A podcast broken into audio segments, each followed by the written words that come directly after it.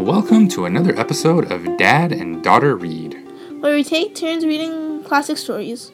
Remember that you can come see us perform Dad and Daughter Read at Comicpalooza in, in Houston. We'll be in room 340 AB from 2 to 2.30. So if you're there on Saturday, May 11th, then please come say hi. Now on to the story. For this episode, we're reading a story from Rudyard Kipling's Just So Stories. It's about a grumpy camel who wouldn't help any of his animal friends and what happens to him because of it. I'm the dad. And I'm the daughter, and this is how the camel got his hump. This is the tale of how the camel got his big hump. In the beginning of years, when the world was so new and all the animals were just beginning to work for man, there was a camel. He lived in the middle of a howling desert because he did not want to work. And besides, he was a howler himself. Maybe because he ate sticks and thorns and milkweed and prickles. But he was also very lazy, and when anybody spoke to him, he always said, Who, just who, and he said no more. One day, early on a Monday morning, the horse came to him with a saddle on his back and a bit in his mouth and said, camel, oh camel, come out and trot like the rest of us. Who, said the camel, and the horse went away and told the man. On another day, the dog came to him with a stick in his mouth and said, Camel, camel, come and fetch and carry like the rest of us. Who, said the camel, and the dog went away and told the man. The next day, the ox came to him with a yoke on his neck and said, camel, oh camel, come and plow like the rest of us. Who, said the camel, and the ox went away and told the man.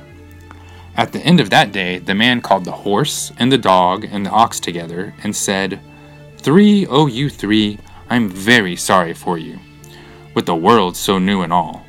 But that humph thing in the desert can't work, or he would have been here by now. So I am going to leave him alone, and you all must work double to make up for it. That made the three very angry, with the world so new and all, and they held a meeting on the edge of the desert, and the camel came chewing on milkweed just as lazily as before, and laughed at them. Then he said, who, and went away again. Soon there came along the genie, who at that time was in charge of all deserts. He rolled along in a cloud of dust. genies always travel that way because it is part of their magic. and he stopped to speak with the three animals. Genie of all deserts. Said the horse, Is it right for anyone to be idle with the world so new and all? Certainly not, said the genie.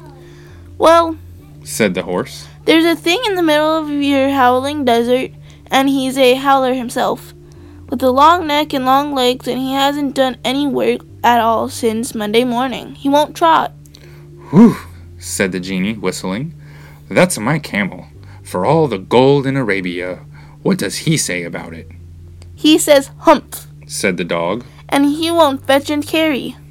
Does he say anything else? Only humph, and he won't plow. Said the ox. Very good, said the genie.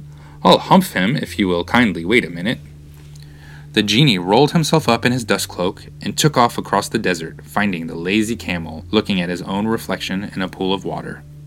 My long and bubbling friend, said the genie, what's this I hear of your doing no work with the world so new and all? Who, said the camel. The genie sat down with his chin in his hand and began to think a great magic while the camel looked at his own reflection in the pool of water. You've given the three extra work ever since Monday morning, all on account of your laziness, said the genie, and he went on thinking magics with his chin in his hand. who, Said the camel. I shouldn't say that again if I were you, said the genie. You might say it once too often. Bubbles, I want you to work. And the camel said, again. But no sooner had he said it than he saw his back that he was so proud of, puffing up and puffing up into a great big giant hump. Do you see that? said the genie. That's your very own hump that you've brought upon your very own self by not working. Today is Thursday, and you've done no work since Monday, when the work began. Now you are going to work, Who can I? said the camel. What did my back?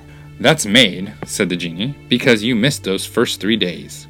You will be able to work now for three days without eating, because you can live on your humph. And don't you ever say, I never did anything for you. Come out of the desert and go to the three and behave. Humph yourself.